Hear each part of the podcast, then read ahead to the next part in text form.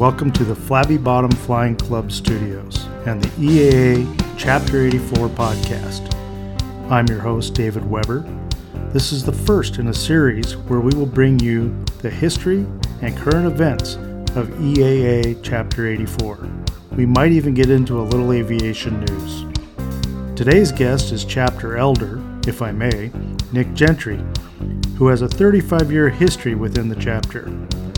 We will talk to Nick about such things as former chapter presidents, exciting events from the past, where Nick thinks the chapter should go, and his predictions for the future of experimental aviation. So give me a few moments to thank some people, and then we will start our conversation with chapter elder Nick Gentry.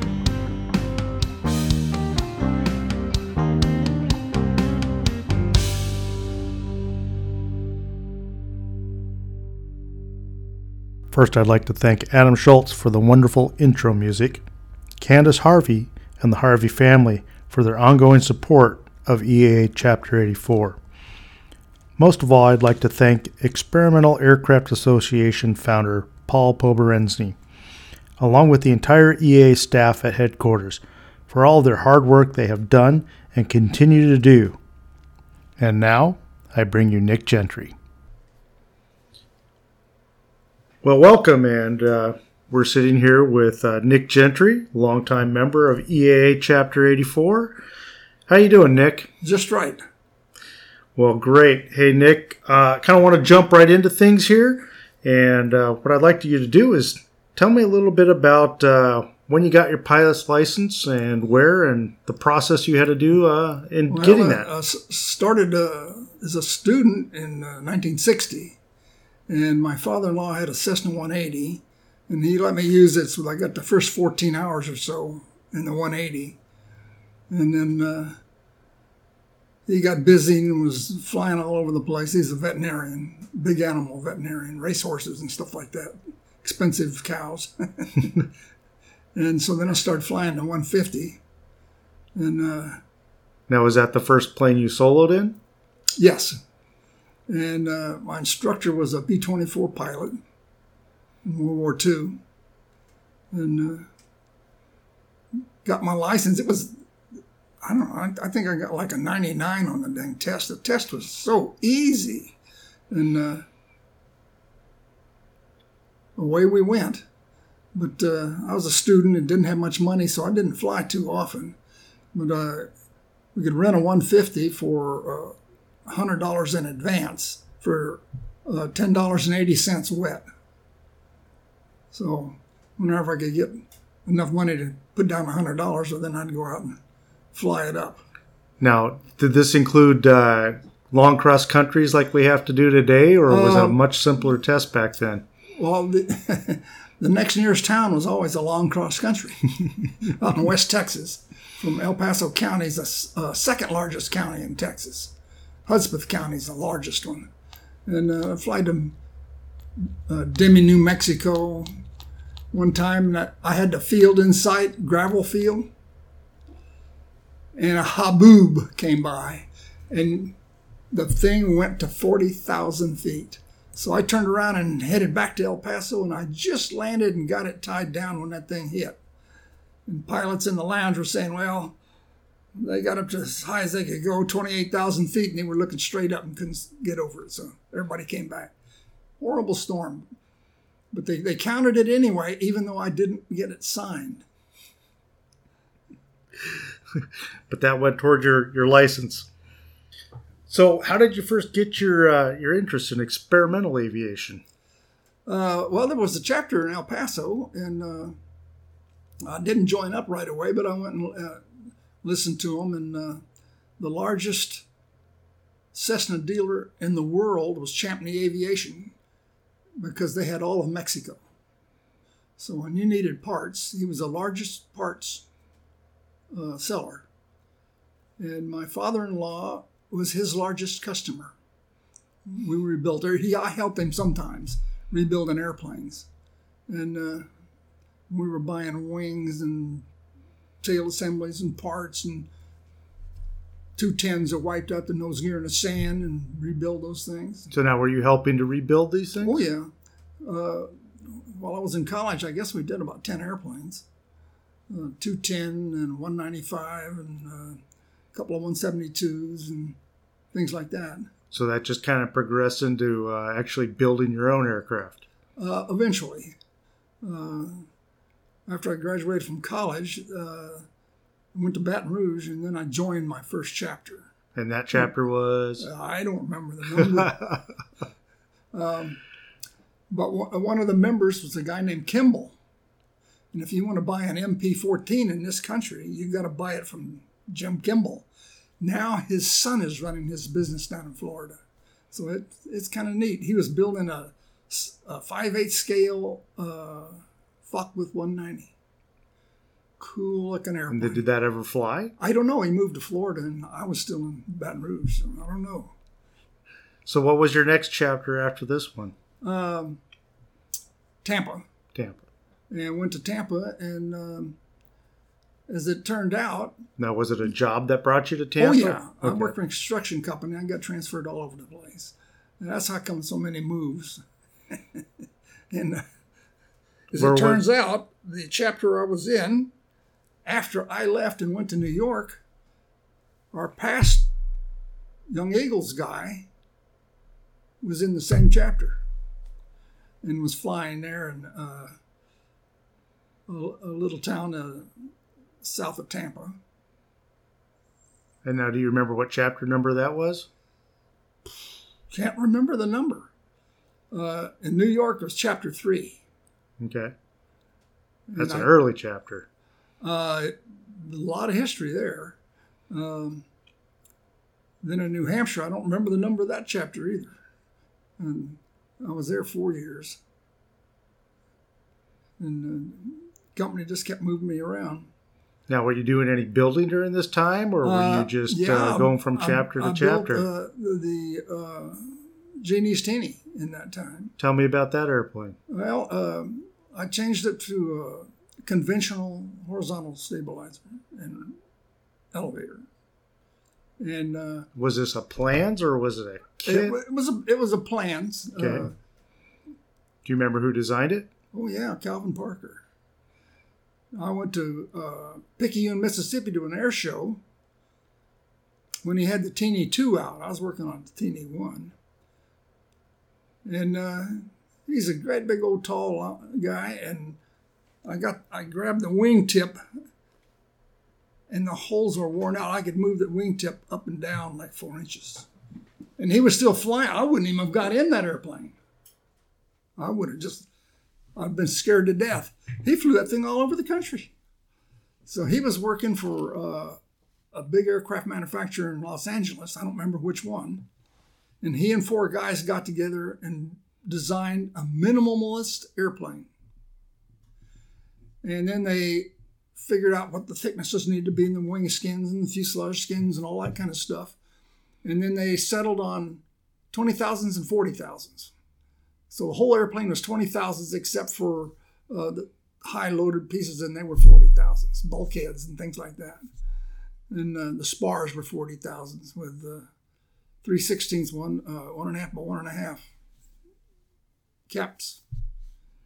It was a pretty strong airplane and uh, fun little airplane. And uh, now, did you complete this airplane? I did. And flew it. Uh, yeah, and uh, when I in New York, there's all the airports are controlled except out at Montauk Point. That's the only uncontrolled airfield on Long Island. And it was 104 miles to go out there. Never made it out there to fly and just sat in the backyard in a trailer. And uh, when I got transferred back to Louisiana, my wife sold it. She gave it to a uh, A&E school boy, was I hot, but this, it was gone. she wasn't helping your uh, uh, well, your aviation well, she dreams. helped me bend the spars and all that kind of stuff, and bend the ribs, and she was pretty helpful like that. But she was afraid I was going to get killed in the thing. And uh, now I'm working on a Volksplane, and she says you can work on it all you want, but you can't fly it but I had a heart attack, and so I'm not uh, don't feel like working on it anymore. It's sitting there about structurally about 80% complete. Rudder's complete and covered, but that's all that's complete. It's missing the top and bottom skins on the fuselage and uh, the fuel tank. I hadn't built that yet. But I got the engine for it. Jim Davidson was going to build it up for me. I got new uh, cylinders and pistons and new crank. And uh, he didn't want to finish it up because he knew the plane was going to be a couple years off and just put the engine together and sit there. It's just going to rust up around here. So he hadn't worked on it for me. But, All right, Nick. So tell me a little bit about your first meeting here at EA Chapter 84. Well, the uh, of course I was new to the chapter, and um, Londo and his dad were there, and he every other meeting or so he'd bring one of his projects over, and one of them was uh, the Queen of England's carriage. And this thing was about six feet long. All that detail. It wasn't real gold; it was just gold paint, but immaculate. And uh, his dad was one of the ones, and he formed Chapter 84. Frank Melder was one of them. And, uh, and where were these meetings happening? Uh, in the uh, 247 restoration area in the museum's hangar. So at the Museum of Flight Restoration Center yeah. at Paine Field. Yeah. But at that time, it wasn't the restoration center. It was something uh, I don't else. know who owned it. Uh, Boeing rented the very west end, and the helicopter guys had the whole rest of it. So they were doing helicopter restoration, or just were, working on uh, helicopters. Uh, they were restoring them because they were a million pieces when they were in there, and they were redoing Hueys and a couple others. And so that's where the chapter would meet was in that building there at Paine yeah. Field. Well, when you uh, you go in the west door, to the right is all the offices. They're one story deep. On top of that, at the very west end was an open area that was planked over handrails and lights, and that's where we had our meeting upstairs there. Okay. How many people were in the chapter at that time? Uh, Roughly. About 50. Okay. And, uh, and how long did they meet at that building? Uh, I think about five years. Um, then we moved over into the building that's immediately north of that, and that's where they store their completed airplanes that are not on display. So it's full of airplanes. They had about 25 airplanes in there. They had a helicopter that had turbojets on the tip of the rotors. Neat. But it was so noisy you could hear it three miles away. Do you remember who was chapter president at that time? Um, No, I don't. I don't know which sequence we had. We had a guy that he was a shop teacher at uh, Monroe Junior High. And uh, he built a four by eight board with glass on it. We put all our pictures of the airplanes and the members all in this board. And somebody stole that thing when we moved to Snohomish. And uh, we had uh, a couple of pews that someone donated from a church. Really great. And then the chairs we got in the hangar now, that was a balance of them, those wooden chairs. But somebody got those too. So we, we uh, people just went in there and raided that thing when the, they heard we were moving. The only thing we got left is that box that's under the glass computer table in there to store. We should store the, the coffee pot and coffee and all that kind of stuff in there. So, who were some of the members that at that time? Um, well, Dan Thomas, Frank Melder, um, Londo and his father, uh, the guy that was uh, the preacher. He was a, uh, the president for a while there. And I can't remember. Uh, we had a guy that built the uh, RV6 and he was the head of maintenance for ATS when it was a previous company. And he got mad at him. He was running the whole show, those two big buildings, the third one too, that uh, Boeing took over. And uh, he got mad at one day, so he just quit. And uh, when he finished his airplane, he dropped out of the chapter. And he's had four or five airplanes since then. He's always had an airplane of some kind. He had a he had a J three and a, and his sold his six. They offered him so much money he couldn't just couldn't turn it down. Then he didn't have anything to fly, so we restored a J three. And uh, saw him up at Arlington the last show they had up there and he was borrowing a friend's airplane. They were flying it around, a restored plane, really nice thing. It was a, I don't remember what model it was, but it was one of the military spotter airplanes that they put uh, litters in, uh, all glass and everything, and they were flying that around just to keep it flying. It was a lot of fun. Were there any uh, characters in well, the uh, member that at that time? built the um, a school teacher that built a, a glass airplane that looked like a uh, Long-EZ, but it was four passenger. I can't remember. Velocity, maybe? I can't remember for sure. And then he had, but he designed his house with a big beam in it. And they just took the back wall out of the basement to get the airplane out. And, Very uh, innovative. As soon as he got his plane flying, he dropped out. So mm-hmm. kind of get a little bit of a theme here. You keep saying that all these people that finish their airplanes and then they just drop out. Well, at least 15 of them I can think of. All right, Nick. Well, that's pretty interesting.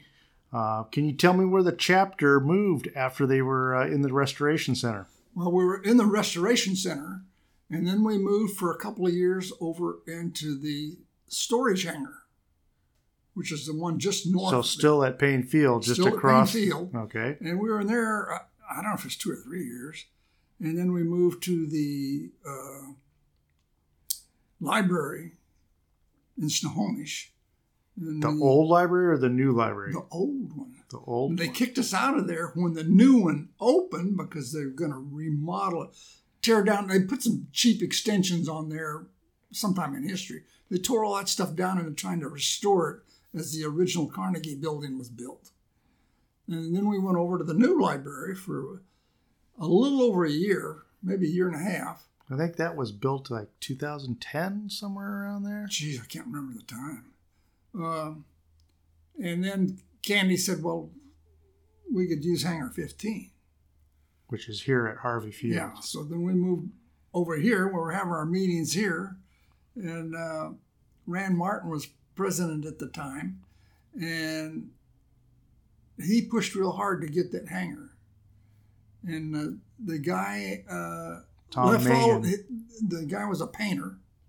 And it was just oh. full of paint equipment yep. and crap. I remember over. that. And he just left. And then he left all the junk there, all his old sprayers and paint. We got mean, we must have got rid of 80 gallons of five gallon cans of paint. Yep, I yeah. remember loading them up. And yeah, Jock just, helping us out. Oh man, we were up there. And they cut the uh, beam out that was holding up right. the roof because they put a post up there and put a second floor. Right, and, and that's uh, where they were keeping all the paint up top of the, the second yeah, part so of the we, T. We took that out, and then uh, we uh, replaced the diagonal and uh, put straps on it and whatnot, and put it back together so that it's as it was, pretty much. And then you plumbed the entire thing for air. Oh, I plumbed it for air, and I put the electrical circuits all the way around, and uh, built tables around the edge with the idea being at the time that we said, well, we'll have uh, uh, young eagles or students, and yeah. then come in and we can show them how to do airplane things, and uh, they work pretty good, but we never did do that. So they're still there, and they fold up out of the way if you put a bigger airplane in there. And uh, but we've been able to use that hangar fairly well for chapters. Yeah, getting well, their, we, we had members getting their there, airplanes ready, and then uh, uh, 701 And then we had a 750. Well, I was in there first with my Sonex. Yeah. That was the first one that we put in there. And then after that, I think it was the 701. Uh, we had uh, Charlie's Venables Venables. 701. Right. Then after that, we had Venables 750. Oh. and it was in there for a little. He built most of it at home, and then uh, we had uh, I can't think of the guy's name now with a 701. Charlie? Yes, hmm and so he finished up his airplane there with a 701, and then we have the uh, uh, what the heck that thing called? It's a seaplane. Uh, darn, I can't think of the name of it right The now. The SeaRey that, that's in The there? Sea now? Ray, yeah. Yeah, with Jeff. the Yep. Sea Ray, and he's uh, it's complete except for the pilot's canopy, Hmm. and it's sticky. And the guy was worried about if he had to take, if he had to go in somewhere, couldn't get out of the airplane. Hmm. So he's redoing that, and he's waiting on parts. He's got the plexiglass, and he's waiting for a new piece of the part of the frame. So if he wants it easy, you know, before you hit the ground, you want to open that thing so that you can get out. And uh, he was worried about that. He's taxied it, but he has not flown it. So he's got quite a few hours of taxiing around, and uh, did a beautiful job. Now, we also used that hangar when we rebuilt the wind tee out here. Yes, we did. Well, it was while. Uh, oh, that was while he was doing the Banty. While the Banty was in there, we were over in the the little extra portion there, and we redid the wind tee in there. That was a fun project. It uh, Yeah, we had to it's still strip that. functioning like crazy. It works great. And I think the lights are still working. I hadn't checked. Yep, I Uh, drove drove by him the other night. I was going to put. Uh, who's the fellow that has the LED lights? We were going to use one of the new ones that he's got. Snyder, Schneider. Warren Snyder. Yeah. And uh, well, he's another one. Got just finished with his airplane and dropped out when he moved up to uh, Mm-hmm. uh, Frontier. And uh, I still see him now and then. and uh, but I I didn't know how to drill the hole in the mounting brackets for the new screws with the hanger mo- with the wing moving. Now you got to drill a one sixteenth hole through there and tap it for And what airplane is this? wind tee Oh, the wind tee. to put the strobe lights on it. ah, which is what we wanted to do, but uh, I never I never could figure out a way to do that because if you don't you, you can't almost can't drill by hand with a 116th bit, and if it's moving, it's really hard, and it, it's hard enough with a drill press, getting it just where you want it and getting the hole plumb and all that kind of stuff, and then tapping it for the uh, 632, which is what the bolts need to be. So it would never have reinforced that. Then after we, uh, Jim Davidson, and I went down and the pole that has the wind tee on it, Mhm. we put a new base in there. We dug it out, strapped it out, and got it plumb. It was just sitting in the dirt, and so it was leaning over. And um, so we poured in concrete in it, and then we re- re-ran the conduit for it. And then uh, we did the same thing for the wind tee. We put a concrete base in it. And the airport has since modified it. And they ran tied into the junction box and went somewhere else with it. So it's it's on the same circuit as the uh, runway lights. so it turns on when the runway lights turn Yeah. on. Yeah, that's pretty cool. So I appreciate all the history that we've been talking about here. I think that's uh, very interesting to some of the chapter members, but I'd kind of like to pick your brain a little bit about uh, where do you think the chapter should go in the future. What uh, what do you think the chapter should concentrate on in the next, say, uh, three years, five years, ten years? Well, it's a, a really difficult thing right now because we have a new generation of kids, and they're like no generation ever. They got their hand out, and they're not interested in doing anything for work. If the airplane isn't totally assembled, they won't fly it. They won't build one. They want a ready to fly airplane. and they're just kind of that way. And so we've only had a couple of young people, three. So you think the membership is suffering because of that Uh, attitude? Well, normally we have somewhere between 40 and 50 members, and we lose about 10 and we gain about 10. Guys are moving on or finishing their projects or, or whatever. Um and we haven't really grown any. We had uh, more members in 86 than we do now. And uh, I don't know if it's because Boeing was ripping along. I don't know. So how do you think we could get more youth members involved in the chapter?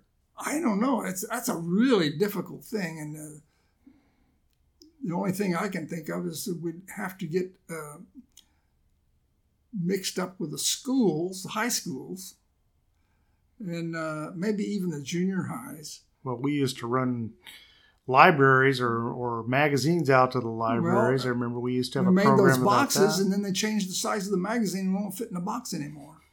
so the boxes all kind of disappeared. I don't know what happened to them. Well, everything's online now too, so Yeah. it's kind of hard to. But uh, the people in the middle are the ones that are really in a bind. We'll say from the 20s to 40s, 50s, because they're raising a family and uh, everybody's on a budget, and the home building is usually, uh, I'd say, 80% on building an inexpensive airplane without them realizing there isn't any such thing. It's a money hole like a boat. And uh, they ha- once they get a little older, then we pick up guys that start building in their 50s. And a lot of them age out before they finish their airplane. And uh, we've had four or five of them sell their airplane or just finish the airplane and they die. I've had a bunch of guys do that. And so they never got to fly their airplane. Uh, a pa- oh, a past president did that. He built a nine. Beautiful job. Do you remember who this was? Oh, yeah. Uh, Dornberger. He was a president for a while, too. Cliff, yes. He got us incorporated as a 301c3. And, uh, but his airplane was finished, and then he had a stroke and he went blind in one eye. And I saw him down at the symposium a couple of times, and he just went downhill. You could see it just, and uh, so he was not able to fly his airplane. He just his health just got worse and worse, and then, he finally died. I think early last year. So if you had to say to to somebody in the chapters, whoever's running the chapter right now, say, "Hey, Nick, we're putting you in charge of this. How would you go and start getting youth involved in the program? Focus like a laser beam on that for me. Well, what would what would be the first thing I you don't have do? any really good ideas because I'm uh, I hadn't been a my oldest kid uh, graduated from high school in '89, so I haven't had anything to do with schools for quite a while. Well, what do you see? We have a couple of younger youth that have joined recently. You know, well, uh, they fit in the 20s. category of being interested in aviation, and one of them is actually learning to fly, and the other one wants to learn to fly, but the, it's a financial problem. They just can't come up with the money, and uh, I don't, you know, the. Uh, So maybe a scholarship of some sort, or well, I, I think if you could financial help. Well, first you got to find some kids and, and, and kind of motivate them for a while to find out who really wants to stick with it, and, uh, and then help them out with a scholarship or something for uh, help them uh, get started in flying. Um, I think that'd be a good idea. Okay. It's uh, we just don't have too many prospects at the moment. So, where do you think experimental aviation, particularly things like EAA chapters, where do you think that's going to go? What do you see in the future for that kind of stuff? Well, the uh, most of the guys are the, if they're older pilots, they want to they want to go fast, so they're in the RV business, and not too many of them are building fun airplanes. Uh, inexpensive, high wing, low powered, uh, not ultralights, but heavy ultralights. And they're uh, folding wings. You can take them home. You don't have to keep them. And that the hangar's a big expense. So you look at uh, maintenance is going to cost you around three or four thousand a year. The hangar's going to cost you five thousand dollars a year. So it, it prices a lot of people out who can't take the airplane home. So I see, I see a lot more of the the light aircraft coming on because they're affordable and fun. And a guy that wants to fly somewhere, uh, they uh, usually fall into two groups. One guy that likes to build airplanes, and they would build airplanes whether they fly them or not. They just like building airplanes. And there's a few of them around.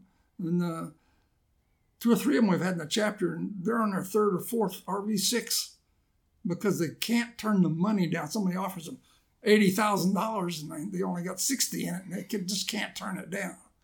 And uh, Dan Thomas's brother-in-law is a good case. So he built a six and a seven, and both times just had the plane out of its test flight program mint airplanes, and people offered him so much money he just couldn't turn it down. So he's he's kind of out out of the airplane business now. He's got all his kids in college, but uh, that's happened to quite a few. Gary Waters is, was the guy from the managing the maintenance for the ATS, and uh, guy offered him so much money he just sold him the six. So, if we're gonna give a, a bit of advice to somebody thinking about uh, starting an airplane project, and somebody that wants to, uh, and I say project specifically because uh, we all know that they're projects; they're not airplanes until they fly. um, what kind of advice would you give somebody who's thinking about starting an airplane project? Well, I think that the, everybody that starts one is really gung ho and they don't see the drawbacks from building. And it never enters their mind that it's going to take them seven to 10 years. And that's typical. Seven years is a typical project. And uh, that's if you're pretty steady at it. And if you're not steady and things happen, it's 10 years. Or like uh, Thomas, he's been working on that Starduster 2 for 30 years. And it's almost complete now uh, structurally. So he's finally uh, has about a almost 200 tabs on it for longerons and all that stuff for the fabric. And he's finally got all that done. Now he's got to disassemble the whole damn thing and take it to somebody and have it blasted and painted. And then he'll be able to start assembling for the real thing. So is this the proverbial, uh, hey, uh, it's an elephant, and take a bite at a time kind of well, advice where you have to uh, know that you're he's like the rest of he's his business has been affected by covid-19 and and before that uh, he had a couple of really great jobs and he did these jobs that people didn't pay for him. Ruined his company and he lost his company. And uh, but he does fantastic work. Very uh, conscientious on getting it perfect but that airplane's been in a tent on his back porch for 10 years. The wings are all complete. The uh, mm-hmm. center section and the, and the two lower and the two upper wings are completely finished. They're not covered, but they're completely done. Everything's in them and everything works. And the fuselage is complete now, but I haven't talked to him in the last four or five months. So he should be getting ready to take it apart and have it blasted and painted. And then he's already made all the wood parts that go in at the floor and the seat backs and all that kind of stuff. And uh, the instrument panel and fuel tank, all of that stuff's done. The fuel tank and the, the center section wing is done, and the fuel tank, the fuselage tank is done. Uh, got the inverted system, and he's got an engine, which is, uh, to be kind, is a basket case it's assembled, but it has to be disassembled and gone through and remanufactured. And uh, that's probably in the $3,500 range or more. And he's uh, in the garden art business now, and so he doesn't really make enough money to gung ho on the airplane. Yeah. yeah. Uh, his wife works for uh, Costco, and she likes to spend the money. so he's had that problem all his life. all right, Nick. Hey, one last question here. Let's uh, let's do a little role playing here. Uh, let's pretend that um, for whatever reason, 50, 75 years from now, both of you and I are gone, and somebody comes across this recording. Uh, what kind of advice would you give to somebody 75 years in the future? Not airplane specific, well, just anything. What kind of advice would you give? Enjoy it and laugh at it and say, "Boy, I wish I could do that." I can. I I just can't foresee what's going to happen with our government. Scares me to death. It, it doesn't look good, but I've I had optimism. I thought Obama, I'm going to give him a chance. And then when he run re-election, I thought, boy, he's a lot poli- better politician and he's wrecking the country. And now he's all of Biden's appointees, most of them are Obama people. So we're going to be right back where we were and it's not going to be good. And uh, I don't think that Biden is a strong enough leader to go against AOC and the group and his vice president. So I think they're going to run right over him, but it remains to be seen. So I have high hopes for Biden, although I really don't believe he'll do it. I just have high hopes. Hope that he can get things rolling again and maybe getting back to the way that uh, Americans used to think. And how was that? Well, they, they were kind of independent. They didn't want the government in their business. And they, they wanted to turn them loose and work hard and get going and run their business and make money and enjoy life. And uh, now we're in this COVID thing, and you, you can't leave your house unless you're a designated uh, must have job. Of course, the school teachers all got paid, and all the government people all got paid, and everybody else is home starving. And I don't, I just don't have any feeling for how what's going to happen. I don't think the COVID thing is going to be over till the middle of 23. It's just going to linger and linger and linger. Well, let's pray not, huh? Well, now people are afraid to take the vaccine because they think the government's playing with it and trying to modify them and put uh, ID capsules in them, all this stuff, just crazy stuff. and uh, then it, I can't believe the amount of people that'll go to a Walmart and fight with the greeter because they ask them to wear a mask. I don't think the masks do any good. Uh, but we just got this huge resistance and uh, if that gets worse, then we're in trouble. Biden raises our taxes. I think there's going to be a tax revolt. Now, I can foresee that, but I don't know what he's going to really do. Hopefully, he'll be strong enough to resist a little of that. But if he does what he says he's going to do, well, we're going to have a rough ride. Well, hey, thanks, Nick. I really appreciate your time coming down here to the Flabby Bottom Studios. And uh, I think. Uh, you're a great guest for our inaugural number one podcast here. Uh, I can't tell you how much I appreciate your time, your experience, your wisdom. Well, I just and, remember, just wish I could remember more names. I'm, I'm having more and more senior moments. So typically, going, I'm almost 80. I'll be 80 in April, and uh, boy, I just can't stand it when I can't remember all these guys' names. I can see their faces, but I can't remember their name. It drives me crazy if uh, if I could remember half of what you can currently remember, uh, I would be a better man. So, thank you again, Nick, for coming down here, and uh, I look forward to uh, seeing you walking around the airport. Feel free to stop in anytime and say hi. All right. Thanks, Nick. And now for a little bit of news. If you hadn't heard, Aerospace Electric Propulsion Systems company magniX is moving to Everett. Yes. They are consolidating all of their Australian and Redmond operations to Everett. This is a 40,000 square foot building. We wish magniX all the best, and we hope that sometime soon they would come back and talk to the chapter. If you recall, magniX powered a DHC 2 de Havilland Beaver with their conversion electric motor. I can't wait to see what they bring back and show the chapter again. Sun and Fun is planning for the 2021 in person expo.